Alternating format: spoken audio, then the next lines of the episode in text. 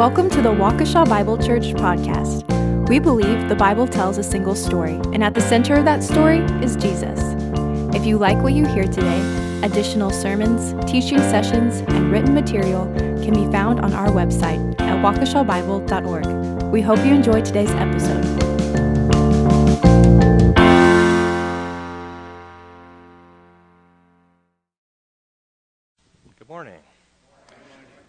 Be uh, reading from Philemon.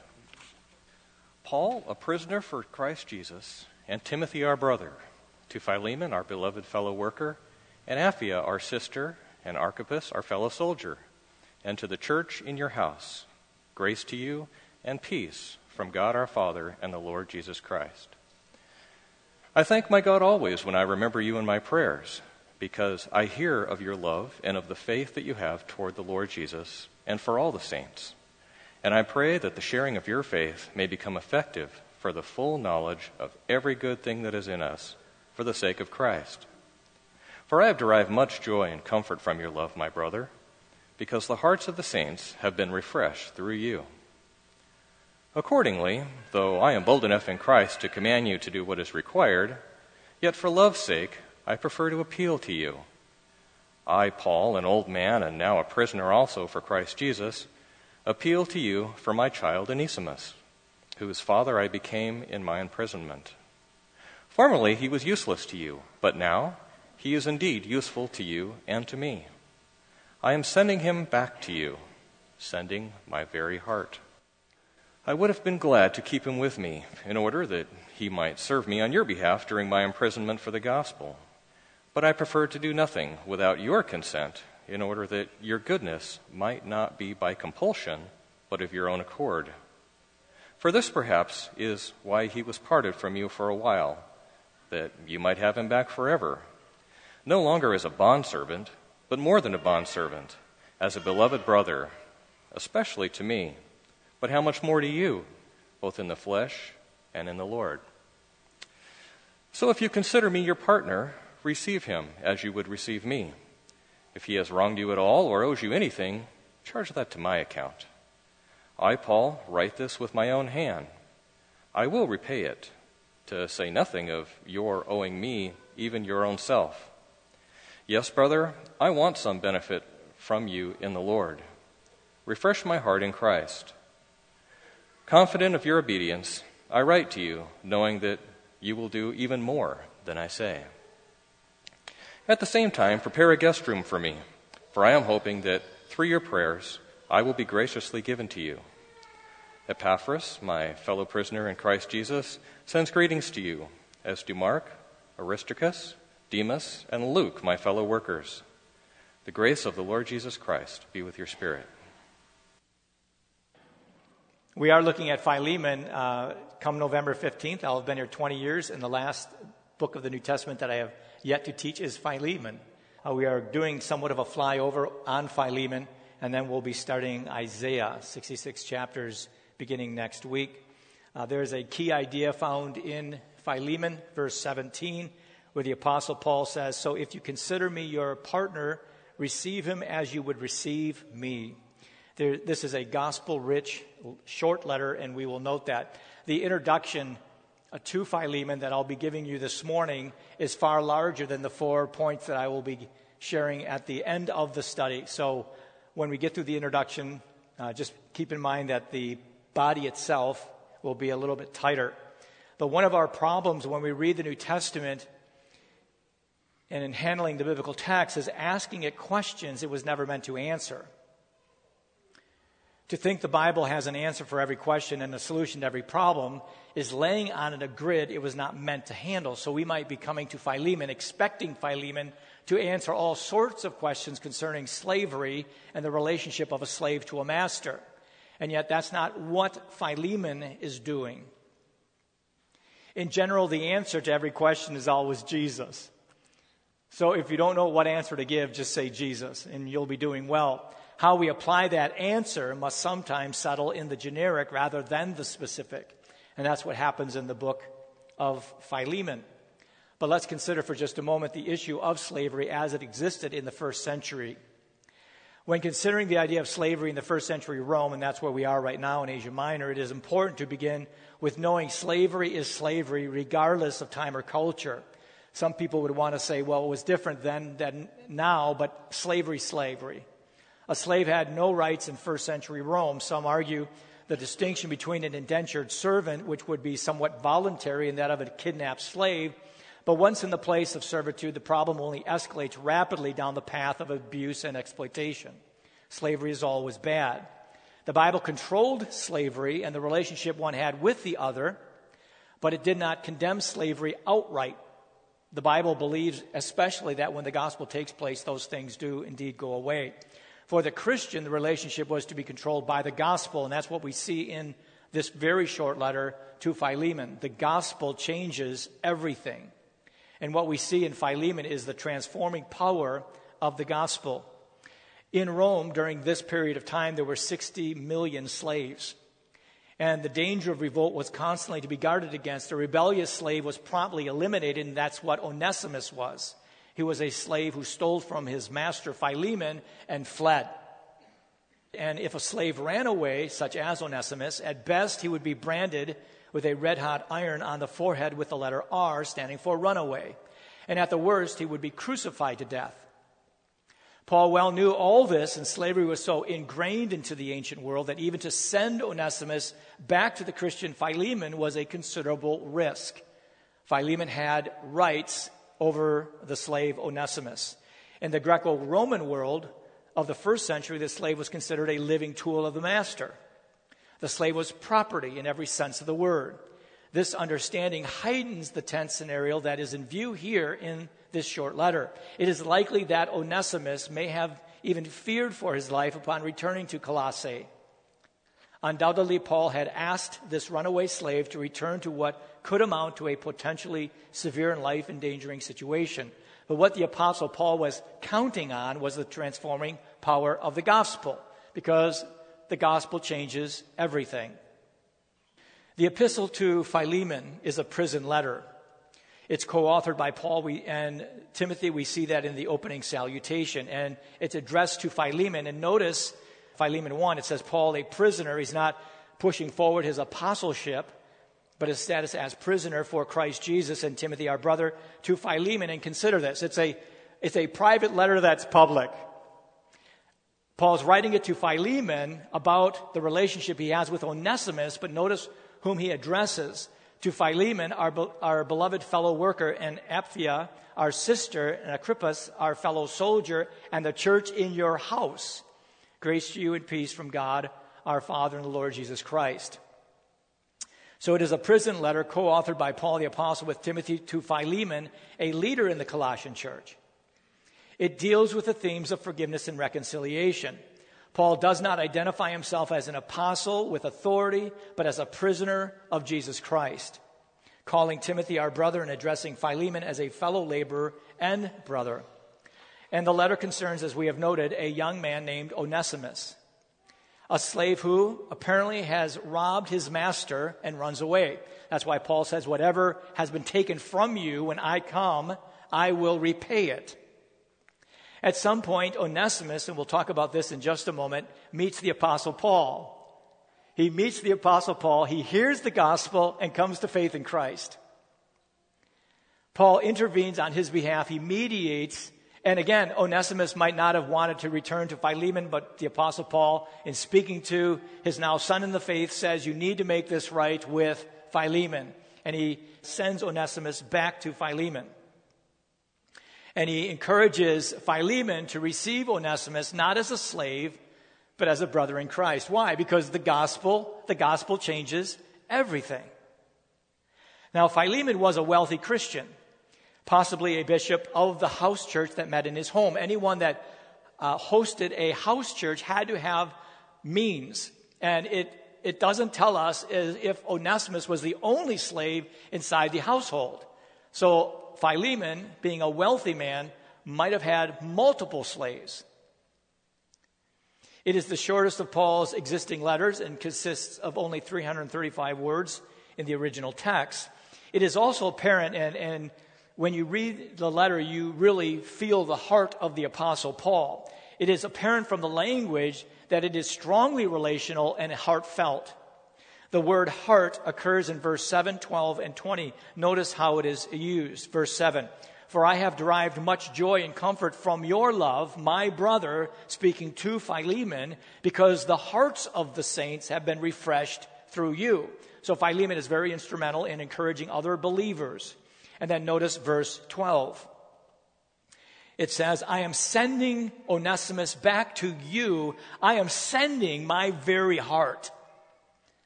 That's how much the Apostle Paul aligned with Onesimus. And then verse 20. Yes, brother, I want some benefit from you in the Lord. Refresh my heart in Christ. By you acting in an appropriate way, a gospel rich way, my heart will be refreshed. This idea of heart inside of Philemon and the New Testament speaks of the innermost movement of the individual. It speaks of their bowels. Even the way Paul speaks of himself and his relationship to Philemon communicates this very intense and expressive language. So when you read Philemon, you read this passionate relationship that the Apostle Paul had with Philemon. Now, as a little book, it is often overlooked when flipping through the pages of the Bible. It's after Titus, before Hebrews, and those are two titans, and then you have this very little book entitled Philemon. It is the only completely personal word from the apostle directly to an individual. And yet, while small, only one chapter containing 25 verses, it is profoundly practical, filled with gospel implications for the Christian life. Philemon helps us see how the gospel remakes us. The gospel changes everything. It transforms all of life and then how it shapes our interactions and relationships with other people. Now, there is a preponderance to the occurrence of the word Jesus and Lord when you read Philemon. Jesus himself is the interpretive framework for understanding the entire letter. The word Jesus or Christ and Lord occur at least 10 times in this brief epistle. It is indicative of the prominence of the person and work of Christ, which defined Paul's life. So, whatever else we might say concerning this short letter of Paul encountering Onesimus, who had stolen from his master Philemon, flees, encounters Paul, gets saved, the gospel changes them. Everything is controlled by Jesus. Everything in this letter is controlled by the gospel. In Paul's view, one is always in danger of saying too little about Jesus Christ, not too much. So even though you might say all we talk about is Jesus, we are still in danger of not saying enough about Jesus. Because the entire story speaks to us about Jesus. Indeed, Jesus Christ was the hinge around which all of the apostles' thoughts, energies, words, and actions revolved.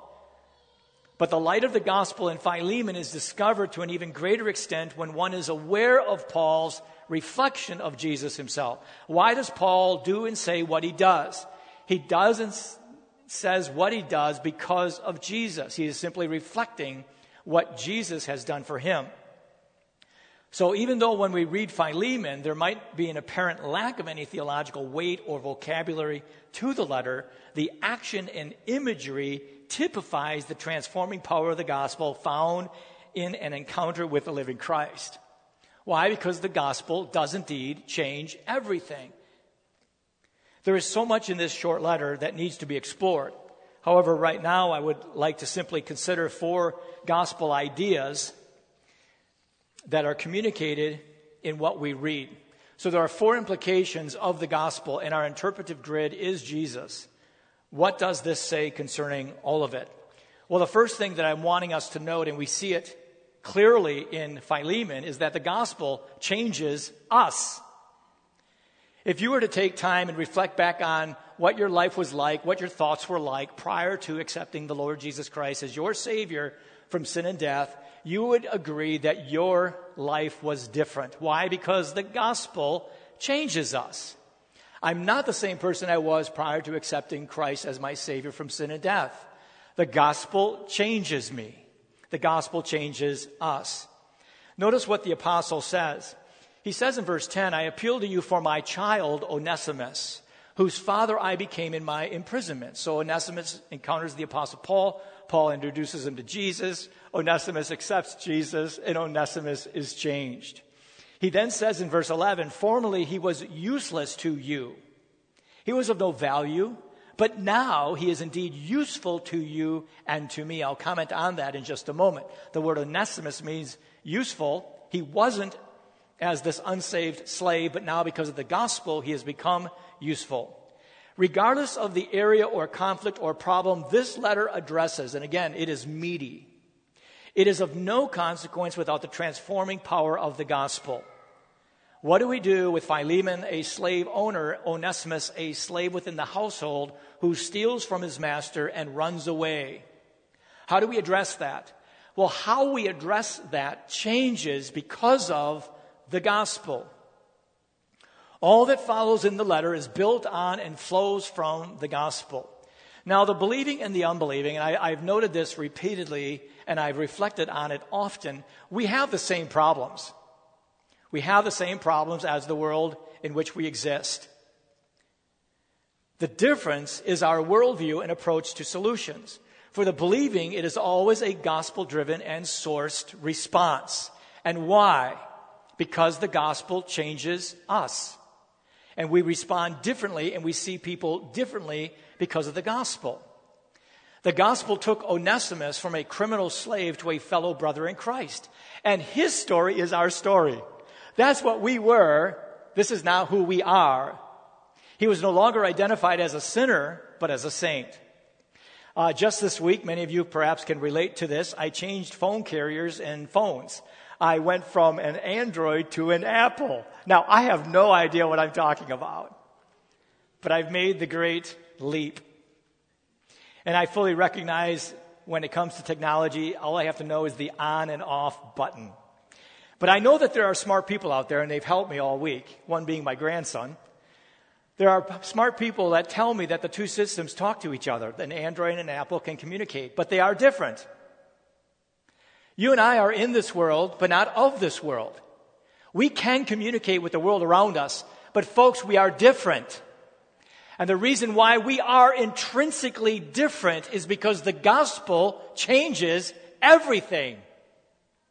And the way that you and I look at the world around us and how we deal with conflict and relationships is dramatically altered because of the gospel. That's what Philemon communicates. That's what Philemon tells us. Now, how the Apostle Paul came into contact with Onesimus is unknown. Now, if Paul is a prisoner, how in the world did Onesimus encounter Paul unless Onesimus himself somehow was jailed? Or this is during a season when Paul was under house arrest and able to receive visitors. What forced Onesimus into contact with the Apostle Paul, we don't know. But in God's providence, he had the Apostle Paul and Onesimus the slave meet each other, and it was for the purpose of the gospel. And all of us have those kinds of encounters. How in the world did that ever happen? It happened because God ordered it to happen. And I thank God for those divine encounters. And that's exactly what happened in the life of Onesimus. What is interesting about Paul's letter to Philemon is how he refers to Onesimus' name in verse 11. Formerly he was useless, but now he is indeed useful. The name Onesimus in Greek means useful or beneficial. Paul makes a play on words because the gospel has gripped Onesimus' heart and he was transformed. And that same gospel that has transformed Onesimus has transformed us. The gospel transforms our very identity. We too were once useless.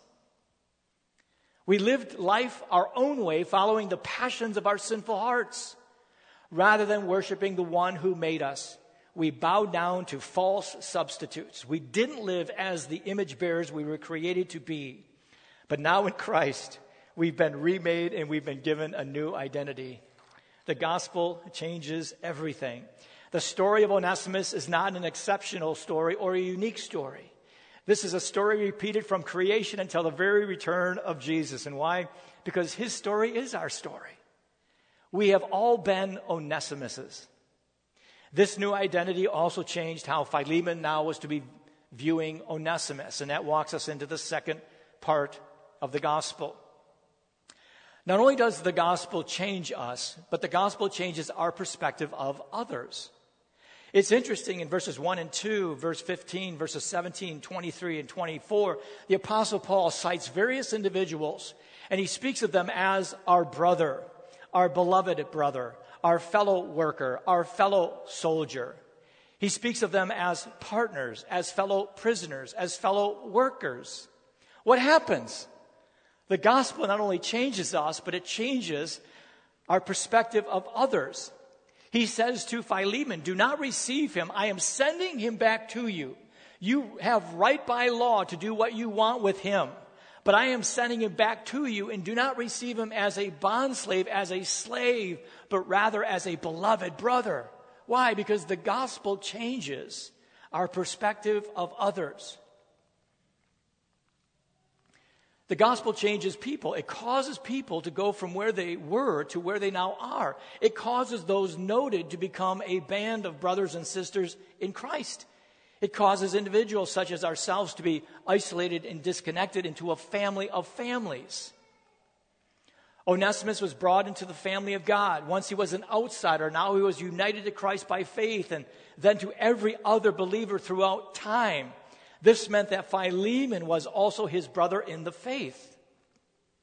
The church is not defined by economic status, wealth, ethnicity, family background, and other social distinctions. They all become secondary to our new identity in Christ as God's sons and daughters.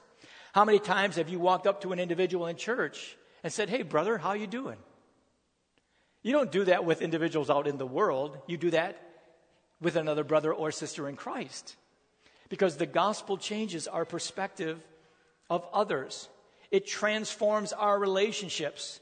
Our relationships with one another in church go deeper than those with whom we share a similar DNA. We share the blood of Christ and are united together for all eternity. This is why New Testament writers so often use family language when talking about members of the body of Christ. Why does it use family language? Because we are family. And this has a significant impact on how we interact with one another in church, and more importantly, how we deal with conflicts and with one another. Because the gospel changed Onesimus, Philemon was to receive him as a brother. Our perspective of others is shaped by the gospel. Because the gospel changes us, we can view others differently. So we read the book of Philemon and we recognize that the gospel radically changed Onesimus. But what is equal of interest is that the gospel radically changed the apostle Paul. It radically changed Philemon. It radically changed every individual that is listed in this short letter. And because the gospel changes us, it changes our perspective of others. We are brothers and sisters. We are a family of families. But when you talk about Philemon, there is a problem in Philemon. You have a slave stealing from their master and then running away. That's the problem. The slave encounters the Apostle Paul. Paul shares with the slave the gospel. The slave receives the gospel and is radically changed. Paul then says to the slave, You must now go back to your master and make amends. Considering the historical context in which they existed, that is a frightful proposal. But the gospel changes how we address and deal with conflict. This entire letter seeks to resolve a relational tension between two people. The first thing that I would note about this is that it was not a private letter, but an open letter to, re- to forgive, to reconcile, and to receive. So, whatever it is, we think, well, the Apostle Paul is writing to Philemon as an individual and asking him to reconcile with Onesimus. And he's mediating the Apostle Paul between these two conflicted parties. And he says to Philemon, whatever he owes you, whatever he has done, I will pay fully that debt. But he's doing that in front of the entire church. It was a public affair. And as a public disruption, it can often require a public resolution. The church knew what had happened. The second thing, which is interesting concerning the conflict, is that it requires generosity and sacrifice. It required generosity and sacrifice on Onesimus' part to go back to Philemon and submit himself to that process. It required generosity and sacrifice on Philemon to receive him and not do what law demanded. It required generosity and sacrifice on the Apostle Paul's part to say, I will mediate between these two conflicted parties and I will pay whatever debt exists. We've already noted how, in the days of the Apostle Paul, in the days in which this letter existed, Paul could have faced legal charges for harboring a runaway slave, and Philemon had every right to require payment from Onesimus. Paul leaned on the gospel he recognized that the gospel changes us radically. He recognized that the gospel changes perspective and it changes how we address conflict. He pointed out to Philemon how the gospel changes how we relate to one another. So if you consider me your partner, receive him as you would receive me. If he has wronged you at all or owes you anything, charge that to my account. Paul mediated the conflict between Philemon and Onesimus as Christ and again, remember that Paul is reflecting what God has done for him in Christ Jesus. As Christ mediated for him, he acted as a substitute, asking Philemon to charge him what Onesimus owed. Philemon knew the grace of God at work in his own life. Philemon had been changed by the gospel, bringing him from death to life in Christ. How could he then refuse mercy to Onesimus? Notice how the Apostle Paul addresses the offense. If he has wronged you at all or owes you anything, charge that to my account. I, Paul, write this with my own hand. I will repay it. I'm good. To say nothing of your owing me even your own life. Whatever Paul has done for Onesimus, Paul has also done for Philemon. Yes, brother, I want some benefit from you in the Lord. Yes, I want to receive something from you. Do this for me. Refresh my heart in Christ. Now, it is apparent that Onesimus did something to rob Philemon and cause a debt. And the offense was public. The church knew what had happened. So Paul addresses Philemon to waive the debt.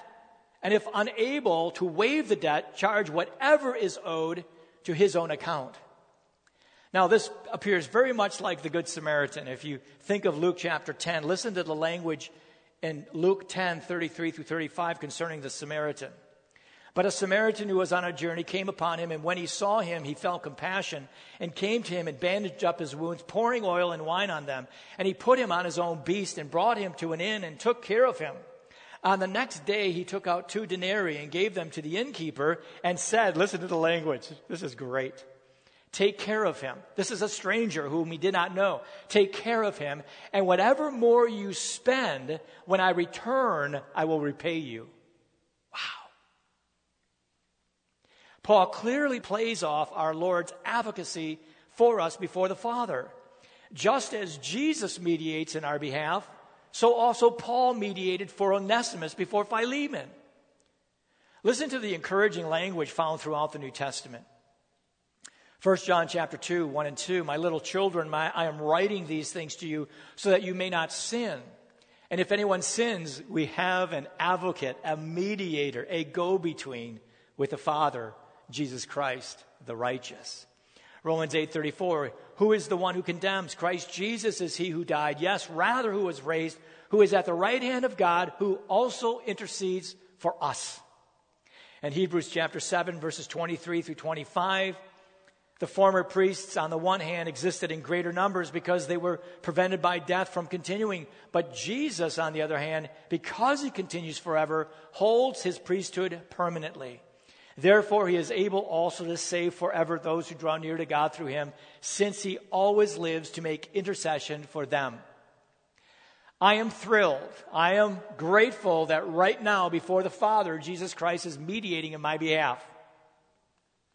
What Paul parrots, what Paul imitates, what Paul reflects is that dynamic. What has happened? The gospel changes us, and it changes how we view one another as believers in Christ. And it changes then how we address conflict. Paul's specific repayment of Onesimus' debt was founded upon and intentionally reflects the payment for all sin which the Lord Jesus Christ accomplished for the world. This is what he, Jesus, has done for us, and thus we do for one another. Paul is willing to do for Onesimus what Christ has done for him. But in a very real sense, the gospel also calls on Philemon to forgive Onesimus and, if possible, set aside the debt. Now, a significant part of Philemon is that we have no idea what the resolution was. We know what has taken place. We know that Philemon is a disciple, a convert to the gospel, and Paul was instrumental in Philemon's conversion. Philemon is a wealthy homeowner, landowner, businessman, and he has possession. One of his slaves, Onesimus, steals from him and flees. When he runs away, he encounters and imprisoned Paul. Paul shares with Onesimus the gospel. Onesimus receives the gospel and is transformed. He's changed. Because of that, it changes how we view one another. Paul now wants Onesimus to return to Philemon. And Paul says to Philemon, Whatever the debt was, I will pay it when I come. But receive Onesimus not as a slave, but as a fellow brother in Christ. We don't know what happened. There's no follow through as to what happened. We do not know how Philemon received Onesimus or if Philemon acted on Paul's appeal. This brings us to our fourth implication of the gospel. Not only does the gospel change us and our perspective of others and how we handle conflict, but the gospel changes the end of one story.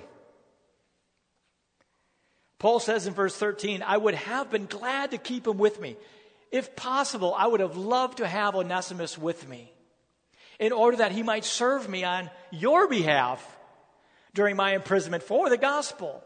But I prefer to do nothing without your consent in order that your goodness might not be by compulsion, but of your own accord. Yes, brother, I want some benefit from you in the Lord. Refresh my heart in Christ. Confident of your obedience, I write to you knowing that you will do even more than I ask. The gospel gave Onesimus and Philemon and the Apostle Paul and the church family a second chance to respond to a difficult and public moment in a gospel rich context. Now, although this is hypothetical, if I were in that scenario that I just painted for you, and you have the Apostle Paul, who was instrumental in your coming to Christ, and you have a slave that left, and that slave robbed you, and now that slave is saved. He's now a brother in Christ. And the Apostle Paul says to you, Take Onesimus back, but don't take him as a slave, but as a brother. And whatever debt he owes you, I'll pay. What I would love to see happen is that you simply forgive the debt and allow Onesimus to continue with me. Now, I would assume, if that's the scenario, I would assume Philemon would forgive Onesimus and not require payment from the Apostle Paul. And I would, cons- I would invite you to consider that idea. And I would assume once all of this was straightened out, Philemon would send Onesimus back to help the Apostle Paul. Because I couldn't imagine Onesimus coming with a letter from the Apostle Paul asking what Paul did, and Onesimus and Philemon saying, Well, no, I'm just going to kill Onesimus, or I'm going to demand from Onesimus the payment of debt, or I'm going to hold Paul responsible for Onesimus' debt. I think Philemon would forgive Onesimus, and when Paul arrived, would allow Onesimus to continue with the Apostle Paul. Now, that's what I think. The gospel changes the end of the story. Here we are in 60 ish AD. Now let's fast forward to about 100 AD. And you have an individual named Ignatius. Ignatius is one of the great Christian martyrs and he's being taken to execution from Antioch to Rome. And as he goes, he's writing letters to the various churches of Asia Minor, which still survive. He stops at Smyrna and he writes to the church at Ephesus. And in the first chapter of the letter, he has much to say about this wonderful bishop who is over the church in Ephesus. And what is the bishop's name? Onesimus. And Ignatius makes exactly the same pun on, as Paul made by saying he is Onesimus by name and Onesimus by nature, the profitable one to Christ. It is hypothetical, but, but highly probable that this is perhaps the same Onesimus that we have in our story with Philemon. Why is this so? Because the gospel changes everything. Our failure is not fatal. God can, from the ashes of our failure, raise us up and make us useful. And why? Because this is what God does. I am not yet finished, and I've not yet completed all my failure. But Paul does not end there. Notice his short epilogue at the end of the letter. He says in verse 23 Epaphras, my fellow prisoner in Christ Jesus, sends greetings to you, and so do Mark, Aristarchus, Demas, and Luke, my fellow workers. The grace of our Lord Jesus Christ be with your spirit. He mentions John Mark. John Mark, like Onesimus, got a second chance in the gospel. In Acts chapter 15, verses 36 through 40, there's a division between Barnabas and Paul. Barnabas wants to take John Mark, Paul does not. Paul takes Silas. Paul is against John Mark because of John Mark's desertion. But later on in 2 Timothy chapter 4, the apostle Paul writes, Make every effort to come to me soon, for Demas, having loved this present world, has deserted me and gone to Thessalonica. Only Luke is with me. And then he says, Pick up Mark and bring him with you, for he is useful for me for service. We do have the sad story of Demas, but also the equally and opposite story of John Mark. Why? Because the gospel changes us and it changes everything. Why? Because the gospel is the gospel of the second chance. So, where do we go from here in this short study of Philemon? Four thoughts. First, the gospel completely transforms people. You take people that you know right now in our world, and when they encounter the living Christ, they are changed. I am thankful for that. I am living proof of that, as are you. The gospel changes people. Paul, Onesimus, Philemon were all transformed by the gospel. The person in your life that you think will never accept Christ, God is not done yet. The second thing is just as God has forgiven, reconciled, and received, so also are we to forgive, reconcile, and receive others, and specifically those who have offended us. Just as Christ has received you, so also are we to receive others. The gospel changes how we view one another. The third thing is that the gospel enables reconciliation, and that reconciliation between others might cost something. Paul's reach is wide. The gospel is substitutionary and sacrificial. Forgiving, reconciling, and receiving the offender can be costly, but no more than what God in Christ has already done. And for us, regardless of how miserable you might have failed, right now you might be wrestling with a failure. The gospel gives you a second chance. This isn't a call to looseness, but to life and liberty in Christ. Paul's reach is wide. He ends the short letter as he began with grace. There is no possible way for this scenario to resolve itself apart from the grace of our Lord Jesus Christ. And why is this so? Because grace gives what is undeserved. Ephesians 4:32 says let all bitterness and wrath and anger and clamor slander be put away from you along with all malice and then it says, Be kind one to another, tenderhearted, forgiving one another, even as God in Christ has also forgiven you. The good news in Philemon is that we are all Onesimuses. Sinners are the very ones for whom Jesus advocates. We are the runaways. We are the fugitives. We are the criminals who await requital for our rebellion. And yet, it is on our behalf before that the God's Son stands and says, Charge all of that to my account. Put their sins on me. Receive them as you receive me. Christ is the one who offers to settle all our debts, who resolves all the damages done by our sin, who pleads with the Father for fugitives to be welcomed back as sons. We, the unrighteous ones, stand with a righteousness not our own. And whereas the apostle sealed his pledge with his own signature, Jesus the Savior seals his promise of redemption with his own blood. We have an advocate before the Father, Jesus Christ, the righteous. Please stand with me as we close in prayer. Father, the book of Philemon is a small book. The depth and weight and breadth and height of it is great. We have simply considered four implications of the gospel as it's played out in this scenario. And Father, we recognize that it, in the absence of gospel, there is no resolution. But the gospel changes everything.